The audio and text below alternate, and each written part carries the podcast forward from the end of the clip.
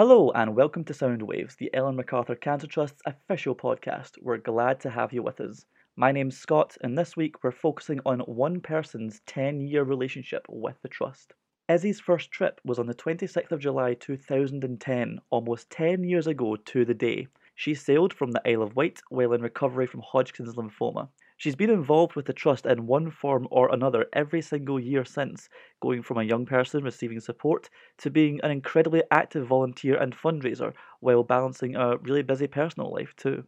This is Izzy's story to tell, and we hope you enjoy hearing from her. The conversation really made me reflect on the importance of long term and ongoing support and how that support changes depending on what stage of life you're at. I think as well it really helped me understand the scope of what kind of relationship or relationships people have with the trust. Here it is, we hope you enjoy. Izzy, it's been 10 years almost to the day since you came on your first trust trip. We'll get into all the details of how it happened and how it all came together, but looking back from where you are now, do you recognise that Izzy from 10 years ago? No, not at all. She was a completely different girl. You know, she was um, about to finish primary school, go into a brand new secondary school with triple the amount of children. Um, you know, I then had to think about moving house soon, and it just everything was throwing off, throwing me off course, um, and completely different to to where I am now with my courage, with my personality, just everything. And can you remember what it was that made you come along in the first place? Like, were you looking for a certain kind of support? Were you drawn in by the sailing? Had you had it recommended to you? Um, yeah, so um, we had quite a big involvement with CLIC Sargent when I was in hospital, um, and they were the ones that pointed us towards the trust um, and said, because you're in Southampton Hospital, they've got the big connections there currently. Um, so they pointed us towards one of the scouts, and they showed us what the trust, the trips were all about, told us what would happen. Um, we signed up instantly because I've always been a lover of water, so it's sort of just a natural thing for me to do. Um, and so yeah, joined in. was there any sort of convincing necessary, or were you nervous, or you know how were you feeling at the like on that weekend before your first trip? I was definitely nervous. Um, I'd spent some time away from my parents as a child. You know, they'd go away for a week or a weekend, so I'd go to my siblings' house. Um, but this considering what I'd just been through, this felt huge to be away from my mum and dad for a whole week on a boat in the middle of the Solent. you know, if anything goes wrong, what's going to happen? it, it meeting new people, you know, it was still my current my, my confidence at that age. I I wasn't good with with people my own age at all. I was fine with younger children, but I just anyone my age or older I couldn't communicate with. So I was really nervous that like when I first met these people, how would I react? How would they react? Would they like me? Would I like them? You know, there was just a load of those worries going on. But as soon as we got on that little lifeboat um, at Southampton um, and went straight over, I was like, actually, I can do this. These people are amazing. Was it the case that you get on trips where on the Monday everyone's quite quiet and quite shy, and by the Thursday everyone's just you can't keep them calm again? Yeah, definitely. Everyone on that little boat going over to the island was just so silent. Like you could hear every wave against the boat. And then coming back at the end of the week, you couldn't even hear the water. and you ended up coming on a trip from 2010 to 2016 every year as a young person. Uh, what was it that kept you coming back? The love of the water, something new, the friends I'd made. Like I'd wasn't necessarily going back to the same people, the same uh, residential trip, but it was still the knowledge that these people are my friends, even if I haven't met them yet, because we've all been through a similar thing. We can all communicate in that way and connect. Um, so that just it was an opportunity for me to get out of my comfort zone, but also be in my comfort zone, if that makes any sense at all. I guess it's that place of familiarity. You can go back to each year. Yeah. You know that it's there, and you sort of um, you look forward to each year. Yeah, yeah, and it was the volunteers as well, knowing that um, I'd see some of the same volunteers year after year if they went back to the same residentials, or that they seemed to come on the same residentials as me, and just you know, there's a couple of volunteers that stick in your mind, and like, oh, I really want to see them again because they make you laugh or make you cry or anything. Cry in a good way. Yes, of course, yes. like when they uh, hit you in the face with a with a water pistol. and you were saying there, um, residentials. All your return trips were to residentials. Was there anything in particular that drew you to them? Um, it's more the first time trip drew me away from doing that again. so I'm I'm a water person, but I need to have a break on land. so the uh, my first time trip when I when I was well, well it was 2010 was I can't remember how old I was, but that was I got seasick and tired, and it was confined in that small space for four days with people. Yes, you get to know, but still, it was it was too much time on the water with not enough space. You know, I went to the residential. Um, I think I went to Bradwell, my first residential trip, my second trip with the trust, and I just instantly loved it because the minute I needed that time away from people, I could go up to my room and lie on my bed and no one would disturb me. Whereas on the boat, you go into your bed and suddenly you're sharing your bed with someone else. and they'll come in or you can still hear what's going up on deck or anything. It's not there wasn't that space that I needed. I'm quite an independent person. I guess it shows the difference in trips as well, though, because I think a lot of people just assume, you know, we, we go sailing at the trust, but actually there is that choice to do the residential as well, which is a bit of a different experience. Yes, yes. I, I always say that I do love the residentials 10 times more also because of the the fact that I can take myself away, but also the huge variety. Like like I've said I'm, uh, many a time, I'm a water person, and the sailing on the big boats didn't give me a lot of opportunity to be in the water. if you were in the water, it was when you were practicing man overboard, and that was a bad thing if you were actually in the water, not the life buoy. so when I was on the residential trips, it was oh, if I go out on my kayak and I capsize it, I can be in the water. or if I capsize the, the little sailing boats, I'll be in the water.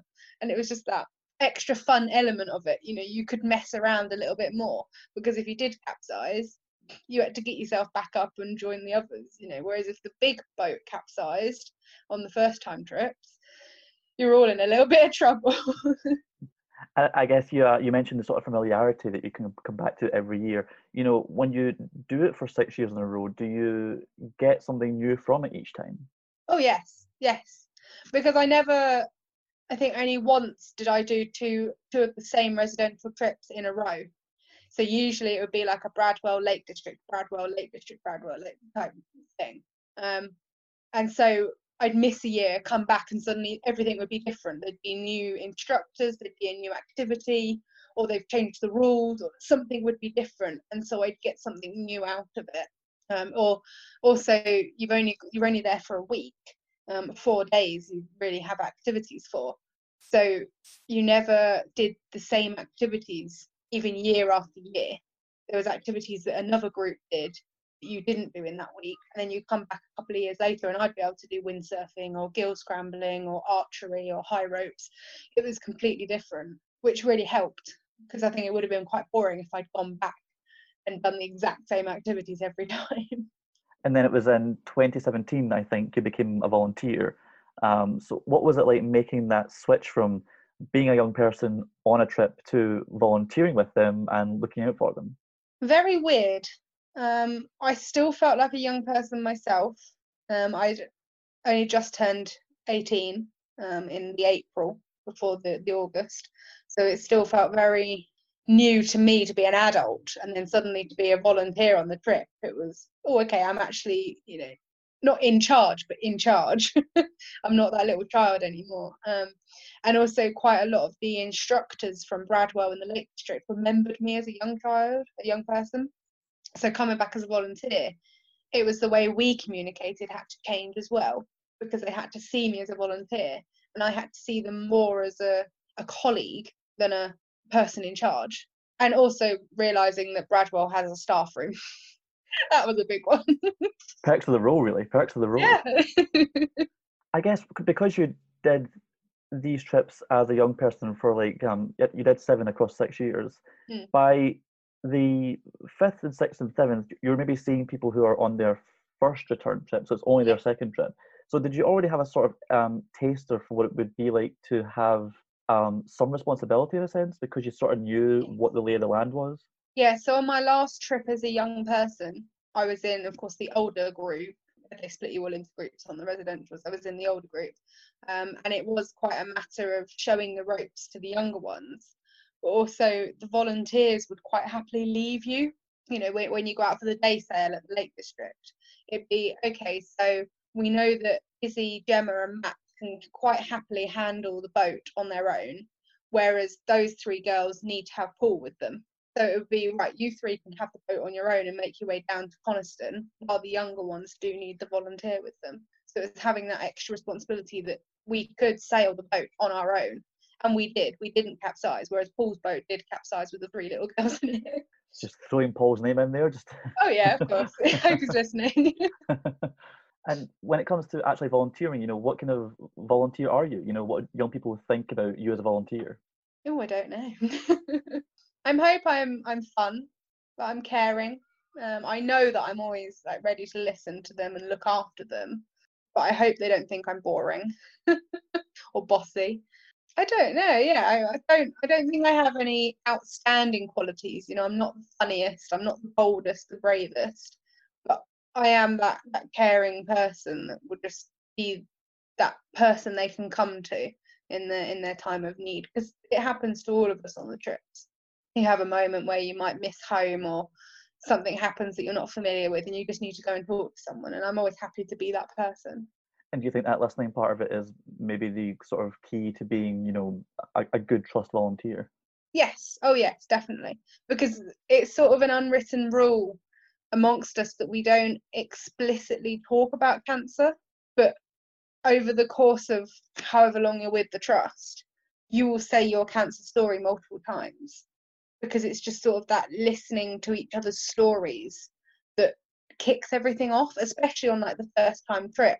I remember we were all sat in one of the boats around the table and we just went around and shared all of our cancer stories. And after that, everyone suddenly was like, oh, okay, we're all the same. Even though we'd all had completely different experiences, we were all the same. And we went off and played a game of cards. And it just connected us a lot more so do you see even as a young person or as a volunteer the benefit in having young people who have been supported by the trust become volunteers because oh, yes. that sort of we're all the same feeling yes definitely. The the volunteers that i can remember from being a young person myself are the ones who are graduate volunteers who've been young people themselves. Because you just you you know what to expect. You know exactly what they're feeling. You, you've been in their shoes. You know sometimes you even slept in the same bed they're currently sleeping in. There is such a, a feeling of being there that you can just help them so much better i i feel you know i don't have the other perspective of course of not being a graduate volunteer but i just feel you have that bigger connection because you've been there done it got the t-shirt and then outside of volunteering you've also been involved with fundraising. Uh, can you tell us a bit about what kind of things you've done? Yeah so ever since I was cured, really, we've done big fundraising things for various charities that have helped me, um, or not even helped me, just like cancer charities. Um, the two, my two big ones, of course, are CLIC Sargent, which helped me while I was ill, and then Ellen MacArthur, which have helped me since I've been ill.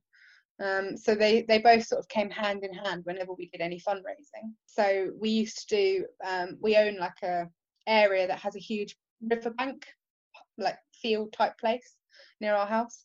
Um, and we used to do big barbecues. You know, we'd get a, a, live stage with proper music being played, and Dad would be in charge of the barbie and everything like that. It just created that fun atmosphere. I'd go around jiggling the bucket, and people would throw in loose change and sometimes notes, and it was just that, that atmosphere would create the, the fundraising side of it. In I can't remember what year it was, year nine, I think, when I was in year nine in secondary school. I um, arranged a music concert at school as part of my GCSE music um, coursework. We had to create a music concert, and I was put as the leader. So I organised it to fundraise money for Ellen MacArthur, um, and it was actually a really big hit. Lots of students participated and played their music in some form, and loads of students came to watch, and they had to pay tickets to get in. And it, it, we sold drinks and snacks and all the money went to Ellen MacArthur. So that was that was quite a taste of what I could do, but within the structure of the school. So I was still like being supported through it.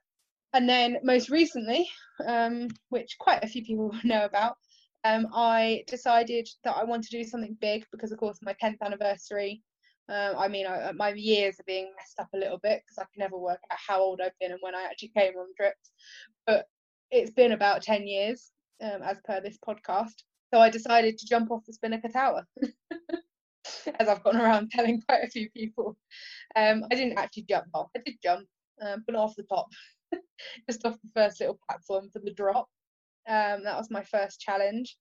Then I went up and did the virtual reality. Um, so they put the goggles on, and I had to collect coins from the outside of the Spinnaker Tower while stood inside the Spinnaker Tower. um, and then the other one I did was ringing the bell. Um, so walking along the, the pole and then ringing the bell, which was actually really far further than you thought. Nearly hit a couple of people in the face because, of course, I can't actually see what's actually around me. and just see the bell in the distance. And then the abseil, the 100 meter abseil from nearly the top of the spinnaker all the way to the bottom. Um, and that was terrifying, beautiful, and amazing all in one. It was the best feeling of my life to know that I'm abseiling, which the only type of abseiling I've done is coming down off the high ropes at Bradwell or the Lake District. That's the furthest I've got so this was something completely different and i loved it like i loved just being able to see portsmouth which is where i was born and grew up um, and just the feeling that i was doing something amazing for the trust had raised by this point an awful lot of money and was still raising money. Um, and i had all my family and friends at the bottom cheering me on i was going to say how are you with heights? I'm fine with heights actually. Yeah the spinnaker tower actually conquered my fear of heights as a child. My dad took me up there and made me walk across the glass floor barefoot. That soon fixed my fear of heights. Um, and then, of course, sailing with the trust, you, you if you go on the high ropes, you can't be afraid of heights. So that was always now. I've always been fine with heights. it seems kind of like opportunities to fundraise are beginning to open back up in in the UK. Uh, so, what kind of advice would you have for young people who are maybe looking to start fundraising uh, themselves but don't know where to start? are there things you can do to make it easier or make it more fun for yourself? Just go with what you love. So the Spinnaker Tower held a huge childhood memory for me. You know, as I said, I, I born and grew up in Portsmouth, so it was like that pinpoint in my geography. Um, but also, I knew that the trust had a connection to it. They'd done quite a bit of fundraising around the Spinnaker, so it was already that that connection was already there. Um, but other things I've done, like I was already doing a music GCSE, so why not create a music concert? I've done for other charities. Um, for CLIC Sargent, I did a 200 mile cycle ride. Um, so that was I love cycling. Let's go for a cycle ride. Just happened to be 200 miles long, not five. it's just go with what you love. If you love baking, bake. If you love running, run. If you love swimming, swim. It's whatever you love to do, go and do it. And if you can raise some money for this amazing charity at the same time, then brilliant. So you have this um, long-term relationship with the trust. What kind of long-term impact has that had on your life outside of the trust? It sounds really cheesy, but I know that I wouldn't be sat here right now if it wasn't for the trust. So um, the re- one of the reasons I kept coming back every year was because I'd get to I'd get to about Easter around my birthday time and I would know that my my confidence, my courage was starting to run out. And then come summer holidays, I jumped straight back into a trust trip, and my confidence and courage would be renewed, full up, overflowing, and I'd go on and do the next step in my life. So my first trip, I was um, I just left year six with 98 children in my primary school. I went to a secondary school that had 2,000 children. The courage I gained from my first trust trip helped overcome the cancer I just faced, but also the fact that I moved into year seven with that many children. When I left year seven, we moved up to Lincolnshire from the south, um, and I went on my second trust trip, and that helped me overcome that fear of moving into a new place, starting a new school, that that extra thing that was coming up in my life.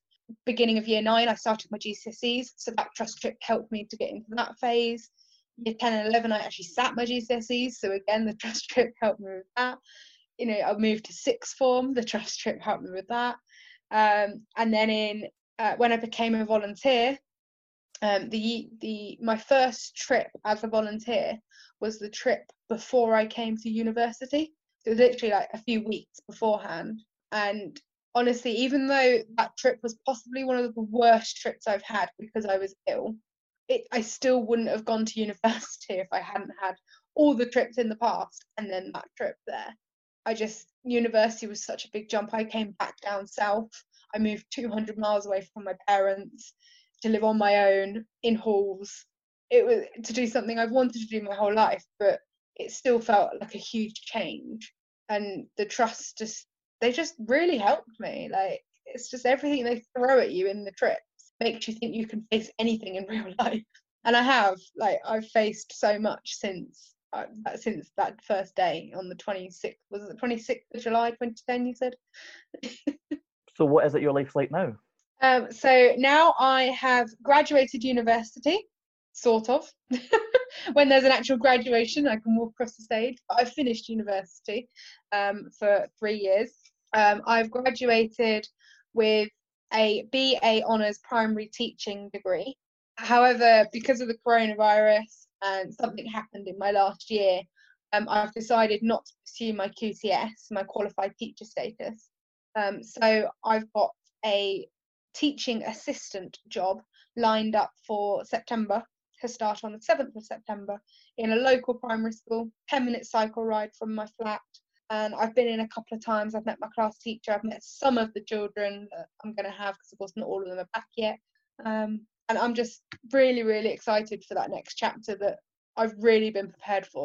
Slightly worried because there's no trust trip this year, facing a massive change, and there's no trust trip to give me that courage boost. But at the same time, I feel like I've got uh, 10 years stored up, so I can pull a bit of extra out of those, and I'm ready to face what comes my way in September. Uh, we always play a game of best bit, worst bit, funniest bit at the end of Trust Trips and at the end of Sound Waves as well normal episodes we split it between three guests so you have the freedom to tell us either your best worst or funniest bit or if you've got all three then please tell us all three. Oh hang on that's 10 years of trip. It's a huge greatest hits to delve back into. Mm. i guess the best bit has I'll, I'll try and do all three. The best bit has always just been the water whether that be water fights sailing on the water falling into the water watching another boat capsize into the water um, at the Lake District, um, we have to put these tags on, and they the arms fill up with water. So just watching people lift their arms up and all the water runs down into their chest and tummy. Uh, it's it's just that the best bit is the water. I think it just it's so healing in multiple ways. The worst has always been the sleeping. I love my sleep. If Frank or Dan are listening right now, they will be nodding along. Um, because I absolutely love like I'm as soon as I say right nine o'clock don't be in your rooms because people want to go to bed I'm in bed. That is me right up there. Uh, even as a volunteer if, it, if I'm not on shift I'm in bed at nine o'clock. So the worst bit has been the sleeping but it's it's the thing you get into isn't it? The funniest bit I think the funniest bit has been the young people. Let me explain. Just the the way they change drastically um, and the connections they make. Some of them they're best friends one year and you come back suddenly and they're not best friends and it's like whoa what happened? Hang on let me catch up here. And it's it's it's like no time has passed between any of us but suddenly everything's passed and you've got all this gossip to catch up on and it's just that funny side of life that no one thinks about but we're all connected, so we're all best friends, and we need that connection to last. Uh, it's just like the different some of the, some of the young people that come through. Honestly, I go home and I don't stop stop laughing for another week. They're just the things they do, the things they say, the way they act. It's, it's just hilarious, and it really just keeps me going. Like the worst bit being the sleep, but the funniest bit being the way that young people just keep me going through the week. like who needs sleep when you've got that laughter going on all week? There you have it. A huge thank you to Izzy for taking us through her time with the Trust so far, and to you too for listening in. There's lots going on at the Trust right now with our virtual summer in full swing, and I'd love to point you towards a new upcoming event. We'll be holding virtual coffee mornings for parents and guardians to talk with the Trust team, including volunteers and skippers. These will be a chance to get to know more about what happens in trips, ask questions, and just become more familiar with what the Trust does. Keep an eye out on social media and your inboxes for when these are announced soon. As always, check out our What's On page for all the latest Trust Tuesday hangouts, how to videos from skippers, Wider Horizons career and life skills talks, pen pal deadlines, book club information, and more. You can listen to Soundwaves on our website, Apple Podcasts, and Spotify, so please do subscribe and rate us if you want to hear more from the Trust. We've got a super special guest next week, you're not going to want to miss that one. Until then, be well and take care.